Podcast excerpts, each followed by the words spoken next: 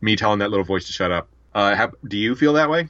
Shroom for Two, Episode 35 Imposter Syndrome.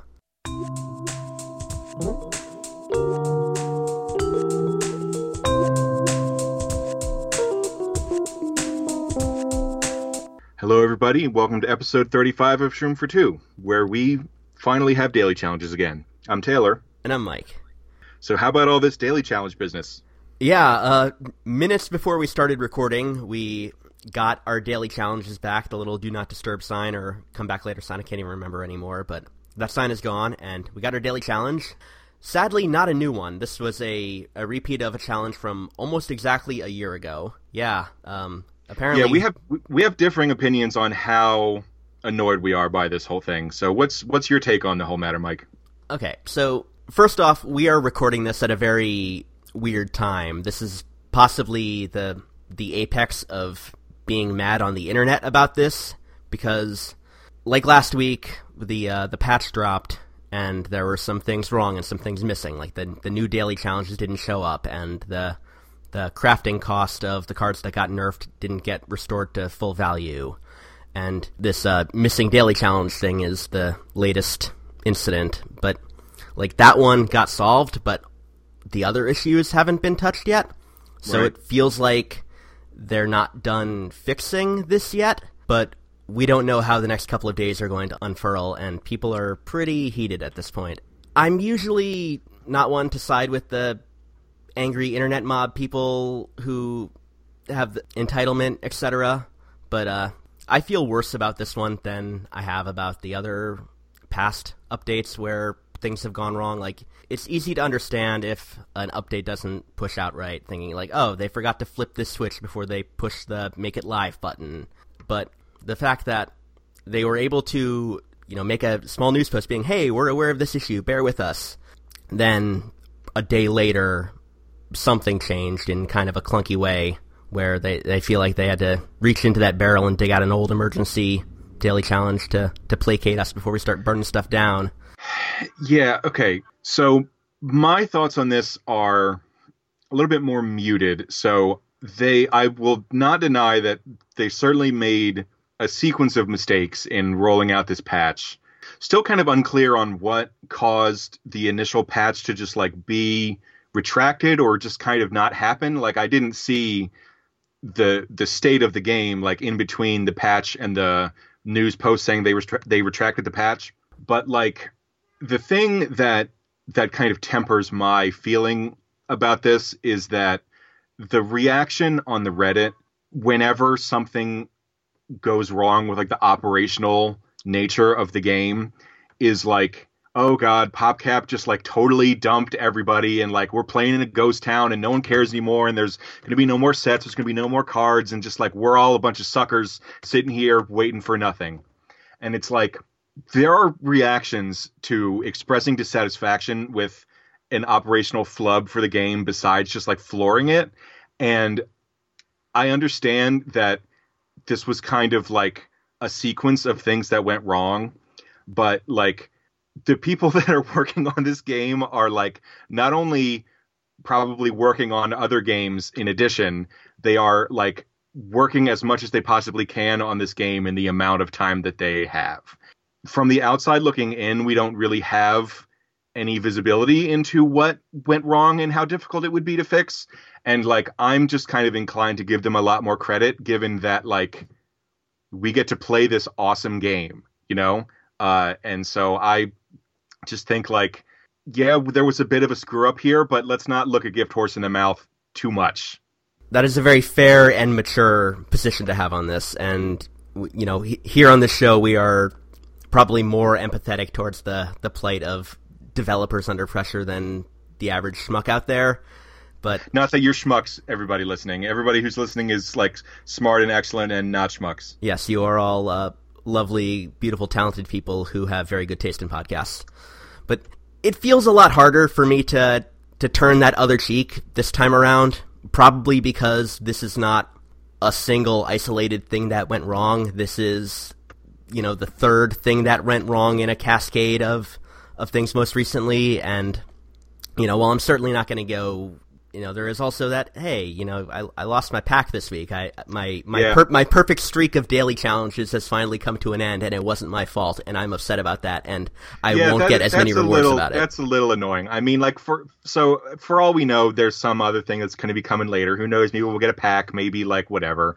But like even if we don't, this is certainly like kind of a black eye that happened. You know, like this is like a they get a wag of the finger. Um, but come on, the sky's not falling. That's about as much as I have to say about that. Although I did Google opposite of schmuck, uh, and uh, according to Google, the opposite of a schmuck is a mensch. So there you go. Huh. Oh, you learn something new every day. Well, I, that's for all I know. This is just some total garbage, but uh, according to Google, that's what uh, the opposite of schmuck is. But yeah, um, speaking of the update, the update happened since the last time we recorded, and that is pretty exciting, even though it happened over a week ago for all of you listening out there. Yeah, so we've we've both got um, some kind of new stuff that we've been tinkering around with. So uh, what have you been doing, Mike? You hit ultimate, didn't you? I did hit Ultimate, yeah. Uh, after the patch, I stuck with my banana deck for a little while, and uh, I didn't do quite as good as last time around, probably because I was facing a bunch of rank 40 people with a, a reinvigorated zombie meta, and I saw, I saw a lot of good decks I haven't seen in a, seen in a while, notably the return of Trickster Rustbolt and Gravestone Control Neptuna, which are both very good decks and give Captain Combustible a lot of trouble. But yeah, I hit Ultimate with a uh, a variety of Savage Spinach decks. That has been my main uh, cooking obsession since the patch rolled. Just playing around with the different Mega Grow heroes and seeing all the different ways you can build a spinach decks and which other cards you want to put in your leafy packages and what other possible tribes you want to combine with it. And have been having a lot of fun with that, and that got me through the late 40s into Ultimate. It took me uh, 203 games total this season for me to go from 30 to 50. So And that's not just with leafy decks; that's with everything. yeah, yeah, that is uh, everything pre and post patch. Mostly plants, a little bit of zombies though. I I did play some control Gravestone Neptuna with the turquoise skull guy to see how that fells and that card's pretty cool. Like I I like him. I don't know if it's something that you know makes the deck go above and beyond how good it was previously, but it's still a nice little play. And you know sometimes you can mess up whatever turn five plan they have, and that feels nice. I also played some Dancing Brainstorm and went 11 and 10 with that deck. So, uh, probably because of my own inability to tell whether I play it like a tempo deck or play it like a miracle deck, based on, you know, should I be saving these little dance guys for when I have the headhunter on the field or should I be throwing out on life of the party a little bit earlier? So when you say miracle deck, you mean like a deck that wants to like charge its laser and then go all in on one turn? Yeah, where you have the big Okay. machine gun combo, where if you're able, like, having two headhunters on the field, uh, turns out makes that deck really, really deadly. Okay. Uh, well, that's pretty cool. Um, I think we're going to talk a little bit more about those Savage Spinach uh, builds a little bit later. Um, I have mostly been playing zombies uh, for the last few days. I'm up to, I think, 31 right now. Yes. Or no, 30. And uh, I, it's been faster to queue in as a zombie than as a plant, which is like new, you know, for me. Like I've been, um, most of the reason that I've been playing a lot of plants before was that it would take like, you know, less than a third of the time to, to get a game after you hit the plant button and the zombie button. Um, but I guess that everybody, you know, kind of ditched Brainstorm in the last few days. And so I have been playing a Mime Garg deck um, built in Immorticia. Um, there is a deck recipe that is pretty similar to this um, called, I think, Mime Crime. So if you want to fire that up and take a look at it, um, it is uh, my deck is similar to that. Um, it is it's got uh, Trickster and Mime Garg in it, just like that does. But in my version, I've trimmed a lot of the like random stuff that does bonus attacks, like Mustache Monument, especially now that it's been nerfed, and Electrician, and even trimmed the amount of tricks down a little bit, and instead played Trick or Treater. Uh, Trick or Treater is a card that I really like, and it is um, pretty good at giving you enough stuff to make your tricksters cheap, uh, while also like you want if you're going to be playing um, Mime Garg, you want to have stuff that does bonus attacks. So I'm doing that with Frenzy creatures, and all the Frenzy creatures wear those treats very well. You know, either the extra health means they survive to do the bonus attack, or the big uh, sugar retreat helps them, you know, deal more damage when they do get the bonus attack off. Uh, and so um, I don't think we're going to devote a whole segment to this. I'll probably talk about it a little bit later because I'm still kind of tinkering with it. Um, but I've been having a lot of fun and I've been doing pretty well with it too.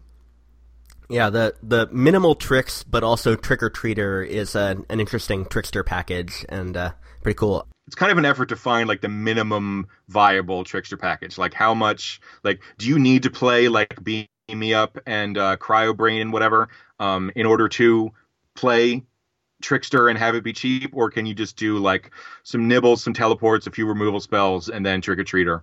Is there uh, anything about trick or treater that is making you decide to go with that instead of the now updated Mad Chemist that also spawns you a bunch of tricks? Uh, being cheaper is good, and I think that treats are just better than your average random trick. Um, you know, like the um, um, putting a healthy treat on a energy drink zombie is just so busted. Like it's gonna survive. It's probably gonna kill the thing that it's in front of, especially since energy drink zombie is really easy to snipe, and this kind of helps it have some resilience against sniping. Um, and like you know, if if my thing that gave me a trick to play was also capable of giving me like you know random like evolutionary leap or you know just like some random other thing, then I don't think that I would be getting as much value off it. And so combined with being cheaper, I think that it's just like more like on theme for the deck. Right, yeah, you you showed me that deck. It looks pretty cool. I never know when I, when I make a deck when it turns out there is a recipe for it that is almost identical. I never know whether to feel flattered or kind of basic and simple or anything like that. The recipe decks have, like, you know, they're they're definitely not like meta busters for sure. Like there are there are some very uh, odd choices in some of their construction. But, yeah, uh, they they kind of skew towards like lots of legendaries and super rares and stuff. Some of which seem kind of not super necessary. Like so, for example, I guess I'll I'll just post this in the show notes since I'm talking about my deck.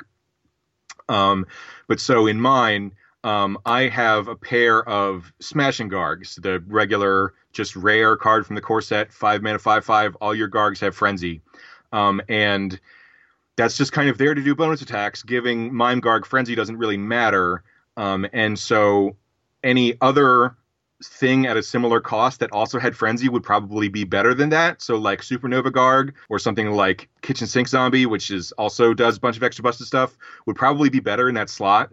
But if I'm going to be showing this deck to people and say, "Hey, build this deck, it's good," um, I'm not going to want people to unnecessarily sink their their resources into crafting legendaries that aren't actually important to making the deck go.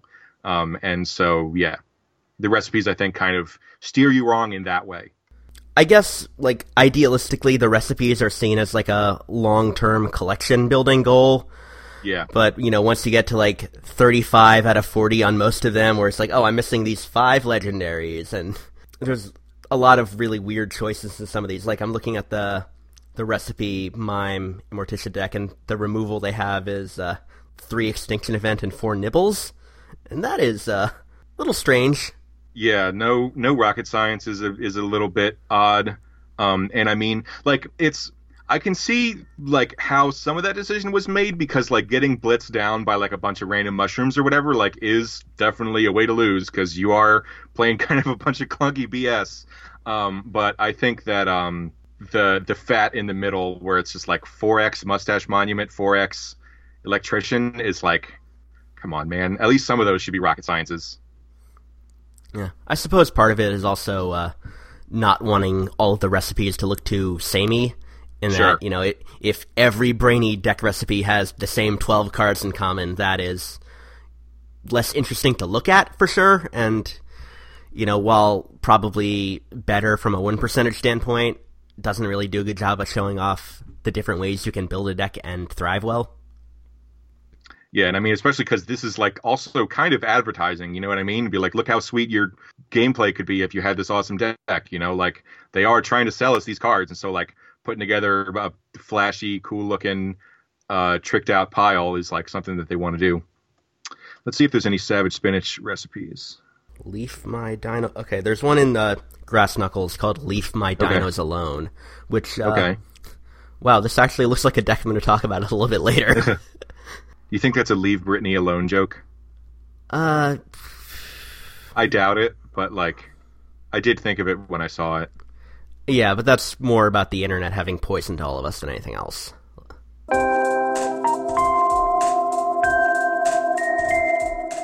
It is time for Card of the Week, and this time we have the return of one of the best event cards ever to come out, the Imposter. The one cost Mustache Imp Zombie is a sneaky card, and it says when destroyed, create a one cost imp, and it gains a little mustache. And it is a 2 1. Right. This is damn good. The exact card that imp decks want, being a cheap body that generates a cheap body. Yeah, it can even generate another copy of itself, which is pretty nutty. Yeah, and kind of difficult to play against because you're never sure how much you should invest in killing it. Yeah, trading a full card for it is basically never feels good. And conversely, you let it just hit you for two over and over again, and if you keep it on the field long enough, they'll play a Toxic Waste Imp, and then it'll become a kill your thing, and then give the zombie dude a card. The field of one cost imps is not very large, so you can pretty readily calculate the entire space that your opponent can get. So there's the vanilla 1 1 that sucks. There's Imposter, which is amazing. There's the 1 1 with Anti Hero, which is good. There is the Leprechaun Imp, which used to be amazing and is now merely fine. And then there's the Cannon one, the 1 1 with Overshoot 2, which is also very good, especially in an aggro deck. Um, and so you are basically little more than 50% of the time going to get a good card off this. Um, and sometimes you're going to get an amazing card off it. Um, and for something that is like a very safe and hard to play around early game play, um, that is just like exactly where you want to be. And it does also interact with all of the usual conjure stuff, so anything that has Dino Roar will get procced when it dies, and if you have a Doctor Spacetime out, the imp that you conjure will cost zero. Mm-hmm. Um, and uh, of course, all the imp business. So we mentioned Toxic Waste Imp.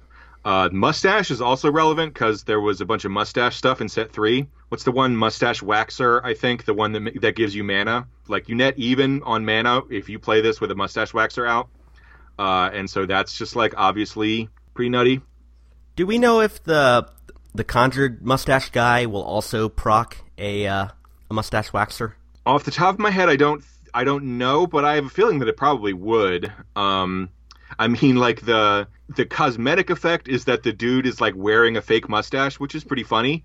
But um, I have a feeling that it would probably like it might not say it like in the type line of the card if you zoomed in. Like there's a um there'll be a little note on the bottom that says like conjured by imposter, gained a mustache. But uh, I think that it would probably still check. Yeah, because it do- um, it doesn't gain the tribe keyword in the in the place where all of the other mustache cards have it naturally. So I'm yeah, it's sure like yeah, like it, it loads the same card image in the detail view, but it's just got like the little, you know, like conjured by whatever thing. But regardless, even if that like if that is somehow a bug and like isn't as amazing as it sounds, um, you'll still play 4X Imposter in basically every infin- in basically every imp deck and basically every mustache deck, um, because those are very aggressive tribes both, and Imposter is like just exactly what an aggro deck wants to do. It will trade up with your opponent's real cards because like it's just a little dinky one cost thing.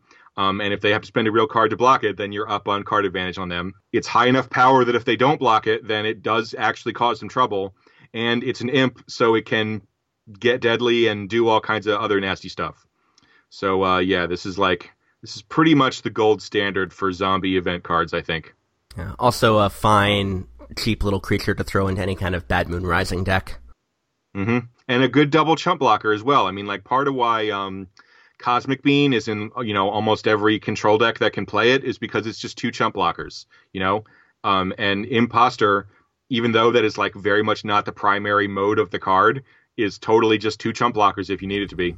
If you end up uh, with your imposter up against some other little cheap conjure a card dude like a high voltage current or a cosmic bean, that's the absolute worst trade the imposter can make, and it's still just a one for one where both of you get a card and the zombie player gets probably a slightly weaker card. The only thing that this really doesn't want to run into on turn one is like garlic, like something that can kill it and not die. But for one drops, that garlic might even be the only thing that does that. I don't think there's any like one threes. Not on the plant side, I don't think so. Yeah. So hey, give us some one threes because like imposter is like crazy good, yo. Getting through the one drops, seeing what we'll trade. Yeah, only only one cost thing that I'm seeing is garlic. Uh, yeah, I don't see any other things that can survive uh, an imposter on turn one. But yeah, it's a good card, and if you want to hear us talk more about it, look up the Class Warfare Sneaky episode we did, where I'm pretty sure yes. we recommended you craft it, and now you don't have to. You can just uh, grind really hard, uh, maybe a little harder than usual without the the bonus daily challenge tickets, but it is worth it if you don't have it. Yeah, for sure. Um, this is this is not a pickup that you will regret. It is it's very good for new players since like it doesn't really need the the tribal synergy. Like it doesn't really need any support from any other parts of your deck in order to be good. Um, and uh, so like you know you can just throw it in kind of a deck full of Garbo, and your deck will be better. Uh, so yeah, 4x imposter, make it happen. And it'll get better as uh, more one cost imps come out in the future. Well, not necessarily. If they could print some garbagey ones, you know, like I mean, I think that um, cards like Garg throwing Garg do put a kind of a constraint on designers to like, hey, let's not have this just be the most insane thing ever and continue to get better. Like I think that uh, you you would want to keep the the ratio of good to bad at roughly 50-50 for this sort of thing. Um, unfortunately, Swabbie is not in the mix because Swabbie costs zero, but um, it's definitely like it's not going to get too much worse. Like it's still going to be a two one that draws you a real card, and like that's never going to be bad. Yeah, and it minimizes the chances of just getting the regular one one for one, and they're not going to print another one one for one. So, like anything they print will be better than the worst outcome. Very true. Card evaluation style, talking about a ceiling and a floor. Um, the floor and the ceiling are very close to each other on this card, and they're both quite high. So it's kind of the closest thing I can think of as far as like similar card evaluation metrics for event cards on the plant side is Blooming Heart. Um, you know, the the one mana two two that just like is always going to be an aggro creature that deals a little bit of damage and then dies.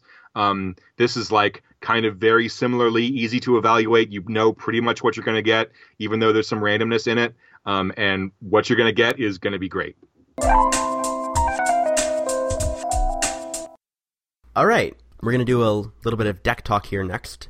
Um, not sure if this qualifies as the Tribe Talk episode about Leafy or not, but since Savage Spinach got buffed up to crazy heights, we figured we'd spend some time talking about the different ways to build it and the ins and outs of playing with it and playing against it. Yeah, so Savage Spinach, and it says Leafy Evolution. This and all plants on the board and in your hand get plus two attack. Uh, it didn't used to say anywhere near that much, but it now uh, has been uh, buffed in a way that screams, "Hey guys, you should be playing this." Uh, so you got a variety of decks here, Mike. Which one would you like to start with? Well, I suppose I'll go in the order I built them in, and the first one I made was Grass Knuckles because I knew that if I was going to be making a leafy deck, I also wanted to put Potted Powerhouse in there because that is okay. a, a, card that I like that I very rarely get to play with. The the the five mana three three that gets bigger each time a card gets buffed, and in a potted powerhouse deck, you want to make sure you have the, the time to shine, do a bonus attack, superpower trick. So it was either that uh, or, yes. or Captain Combustible, and I needed a break from playing Combustible because of all the, the hours I've logged playing that banana deck.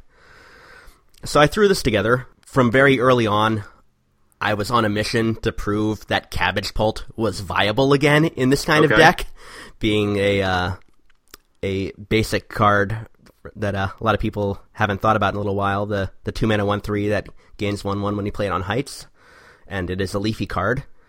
And the reason I wanted kills, to kills chimney sweeper. Yeah, yeah, big tempo gains on turn two. The reason I wanted to put that in there is because I thought it was a pretty safe piece of evolution fodder for spinach. Totally. In, in that, if your opponent plays a cabbage pult, your reaction isn't going to be, oh man, I need to kill that really quickly. Like you're kind of okay with that chilling because it means that they're not playing Lily the Valley and they can't play something even stronger on the heights. And so it seemed like a good candidate as something that would survive until turn four, where I could uh, evolve it and buff everything up in my hand. Um, this is around the the variant where most of the buffing is going to happen in your hand rather than on the field. Right. So yeah. So the the that's a good way to kind of like split these up. So you could either be like an aggro Cro-Magnolia style deck where just like everything goes on the board and then you buff it, or you could play it a little closer to the vest potted powerhouse style and buff the things in your hand. Um, so seems like these decks would fall into either of those two categories. So with the Guardian stuff, I would assume that you probably wanted to keep stuff in your hand more. Uh, would that be? Is that how your experience went with it, Mike? Yeah, it played very tempo-ish, where you know, turn one, if anything, I would play a Bonk to kill their thing, and usually I was playing one creature a turn early on that would often die, unless I was able to luck out and get some insane uh, muscle sprout value later on because there's a lot of cheap one cost creatures in here that also play very nicely with muscle sprout. Yeah, muscle sprout is a common theme in lots of these. Yeah, I I almost never made any muscle sprout decks before this came around, and now I can see why that was the card that was upgraded to legendary back when they did the rarity shift. Because oh, I forgot about that. Muscle yeah. Sprout definitely pulls its weight in this deck, being a huge crazy force that if going unchecked will just win the game for you. And of course, um, when you have the Umbrella Leaf, like Umbrella Leaf is very important in these decks because one, it is a leafy card, and two, being able to protect your big high statted threats from, you know, from one getting tricked to death or even serving as a as a blocker for something deadly. Like that's mm-hmm. not a terrible use of a umbrella leaf. Something that I'm noticing here is that there's kind of a there's a common like package at, towards the low end of the of the curve that seems to be pretty common to all of these. So I'm seeing a lot of Bonk Choy. I'm seeing a lot of Umbrella Leaf. I'm seeing um, party time in like some cases, but not all. Um, and so, tell me a little bit about how like the fundamentals of the of the Savage Spinach strategy come together. Well, the the party time is there as part of a, a card drawing package because I'm also running four plant foods that do bonus attacks, and in the Grass Knuckles deck, I'm running Coffee Grounds to give stuff double strike, and Banana Source is there. So, like having a way to draw cards is, of course, very important. Like, duh. But um, being able to make sure you have as many creatures in your hand as possible when you do evolve the spinach is really important there are also other ways to go around. In in one of the other decks, I uh, I also tried playing the uh, the typical beanstalk, the the four cost four four. Yes. Draws a card if it's next to a leafy card. And uh, public service announcement: the beanstalk will not activate if you play it in the same lane as something that's leafy. Like it has to ah. be next to it. So if you if you're playing it in front of a umbrella leaf with nothing else around, you won't draw a card off of it. Ah, that's a little unfortunate. I would not have suspected that. I would have suspected it to not work if you like played it on a lily pad or something, because the lily pad's not around anymore for the ability to see it. But that is slightly a bummer. But yeah, looking at this, there's definitely um, kind of a card drawing mechanism in each of the cases. And so, like in the Green Shadow decks, for example, there's everybody's favorite Planet of the Grapes, which is definitely going to draw you a bunch of cards, especially since it seems to be paired with Rotobaga. And yeah, you're otherwise kind of like trying to establish some some pressure on the board and then kind of like overwhelm with something big, either a Savage Spinach or like in some cases there's like things that are kind of over the top of Savage Spinach. So there's like Pod Fighter in one case, kind of lets you blitz them down, or there's like a tricorn in one of these. Like, so how did tricorn work out? Uh, well, the, the tricorn deck is quote unquote the bad spinach deck of the when I when I took these for a spin out on ladder, that that Green Shadow deck definitely had the worst performance. It went like two and five. It also is the only one that's running the lily pad. It felt too slow. It there weren't enough creatures to put on the field early on to to keep me in the game, and by the time I would get the spinach off, I was too far behind. I now that you say that, I'm just now noticing that there is only Lilypad in one of these decks. So does Lilypad just not cut the mustard? Well, you know, Lilypad's a smarty card, so I can only run it in the Green Shadow variants. Oh, sure. And the the other Green Shadow deck I made, which did a lot better and was uh, the deck that I I played from 49 to Ultimate, is a Bean hybrid deck. Okay. So it's running a small bean package of Admiral Navy Bean and Cosmic Bean and uh, Black Eyed Pea. Having Navy Bean be the water representation worked fine. And Roto, you know, Ro- Rotobaga's in both of them. Rotobaga wears the buffs really well, of course. Rotobaga can win you a game by itself sometimes. Yeah, this is this is not the Rotobaga show as much as I would like it to be. Um, so the um, all right, so let's talk about the support cards. So um, there there's kind of a core of Mega stuff that's common or mostly common to to all of these things, but then you've got a few, you know, a few Gravebusters and a few Triceratops in one, and then in another you've got you know, burn spells in the in the Kabloom one and and stuff like that. So like, what other class do you think supports Savage Spinach the best? The jury is still out a little bit on Kabloom because the one Captain Combustible spinach deck I made was a budget deck that revolved around Pod Fighter Ah, as a yes. finisher instead of playing the uh, Potted Powerhouse route. So you know, there's still a lot of experimenting going on with that. Um, I think Guardian is the best suited for it because Gravebuster is an incredibly important tool, and Okay. Triceratuft is such a good card in general. It it feels really nice, and Grass Knuckles gets the draw two cards superpower, That's which, right. which helps a lot for building your hand size.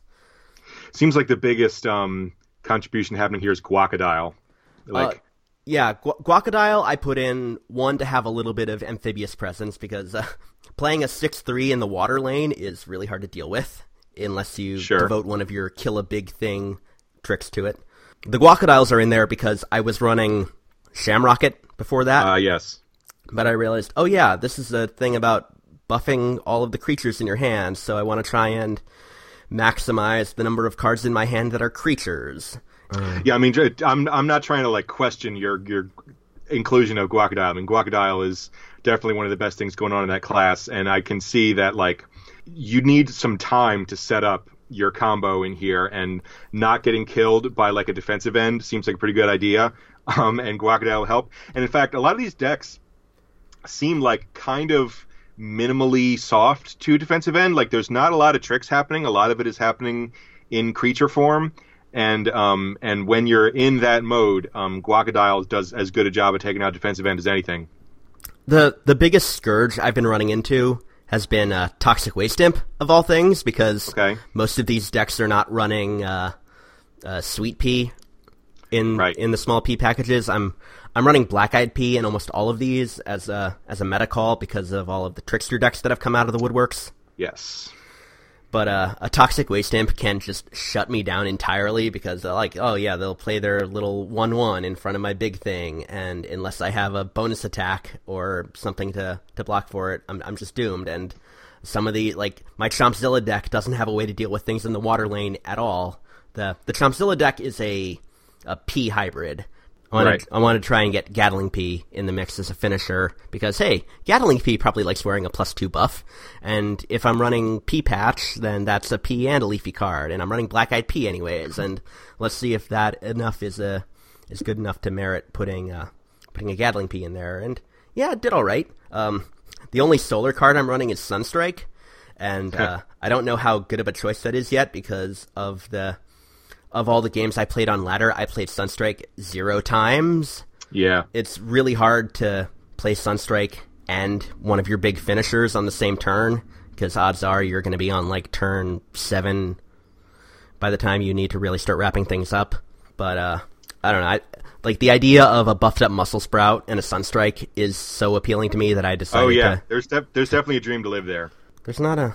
I just noticed there's less card draw in this one than the others, but whatever. Like these are all still pretty experimental and Yeah. Works works in progress. yeah, and Sure. o- of the time I spent playing with them on ladder, I would climb a single rank with them. So you know that's like ten games max for some of these. Right.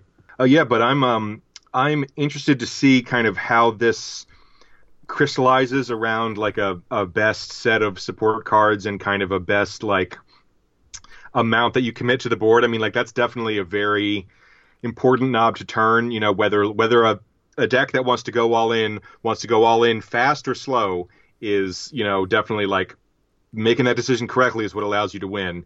And it seems like that in in some of these cases, Savage Spinach is giving enough support to enable that kind of strategy, which I like to see. This does kind of seem like it bears out one of our initial criticisms of Leafy, like as a as a tribe, because the the Leafy cards themselves kind of aren't doing a ton. You know, like there's a lot of the leafy cards that are good enough to be included in, in these decks are like kind of good enough to include no matter what. So like Muscle Sprout and Savage Spinach we're talking about here, and like obviously Umbrella Leaf sees lots of play as a defensive thing, and Bonk Choy is very good just as like a thing to trade with. But that like besides those finishers, which are kind of good enough on their own anyway, um, you know, like the the leafy stuff kind of isn't really doing a whole lot. I mean, would you agree with that? That's kind of my impression. Yeah, the the Leafy tribe is definitely an ends to get the huge buff because everything gets buffed regardless of what tribe it is. You just need Right. the the cheap Leafy card to play your spinach on top of, and you're feeling pretty good from there. Uh, Muscle Sprout similarly is good, but it being leafy is not why it's good. It's good Yeah. because there's a lot of other cheap creatures you can play in one turn that like that late like and unless you're playing against a crazy hero, you can often get away with playing it on turn 3 and developing it from there and just kind of steamrolling. It's definitely a, definitely a card that punishes the zombie opponent for spending all their all their mana uh, in the creature phase. Yeah. But yeah, this stuff looks cool, and uh, congrats on getting up to ultimate. And uh, I would be interested to see how this fares, like in a in a ladder reset context, which I guess must be coming in a few weeks. Yeah, it'll be interesting to see how much uh, Leafy decks will see play in the upcoming tournament. That's very true. Yeah, I, I wonder if Savage Spinach will have a breakout um, in when everybody's kind of scrambling for whatever the new meta is going to be. Yeah. Let Let's see how uh, how mad people can get at that. You, you've been playing zombies a lot recently. Have you been seeing spinach decks on the ladder? Um, I've seen a couple. I uh, I beat a few and I lost to a few. It really kind of depends on whether they can get control in the early game. I think, at least in the context of my Mime Garg Trickster deck, which is what I've been playing mostly. The way that I've been losing to those is that they just kind of something on the board gets out of control, and I need to spend my time and resources dealing with that instead of not letting them set up a Savage Spinach. Uh, and so, like, when they get the spinach to happen, you know, they have three or four or five cards in their hand. Um, chances are, like, I'm still at the point where I would be trying to play, like, kind of clunky four and five drops instead of killing them and instead of, like, having extra mana left over to, like, nibble away their bonk choy or something. And have they mostly been Green Shadow, or like which heroes are you seeing running? Off the top of my head, I don't remember. Um, I know that I have seen at least some Green Shadow because I know that I've uh, played against someone who was like trying to do a bunch of lily pad stuff and and it did not work out for them. Um, and so it seems as though like lily pads like generic utility of being able to put an arbitrary thing in the water lane kind of does not really make up for the fact that it itself doesn't do anything. But I mean, that deck also didn't seem super well tuned, so I don't know. My my sample size has been low, and um, you know, I I think that I just kind of haven't been running into people doing it. But I'll definitely be on the lookout for it. yes. And speaking of things to be on the lookout for, Mm, nice segue. I have started a free to play account. That's right. You installed an Android emulator, right? Yes, uh, uh, shout out to Foogers who chimed in on last week's show thread and uh, sent me a link to uh, an Android emulator, and I installed that on my, my old MacBook, and I've been playing around with that for a couple of days now. Probably talk about that more in the future. Uh, this show's already so chock full of content that uh, that we're not ready to uh, like unpack an entire segment on there. And also, I've only been playing for a couple of days, and turns out being a free to play account is a very very slow grind starting out. Yeah. So uh, you know, maybe we'll talk more once I'm not making a a Spudow deck centered around keeping your seedling alive and hoping it turns into something cool.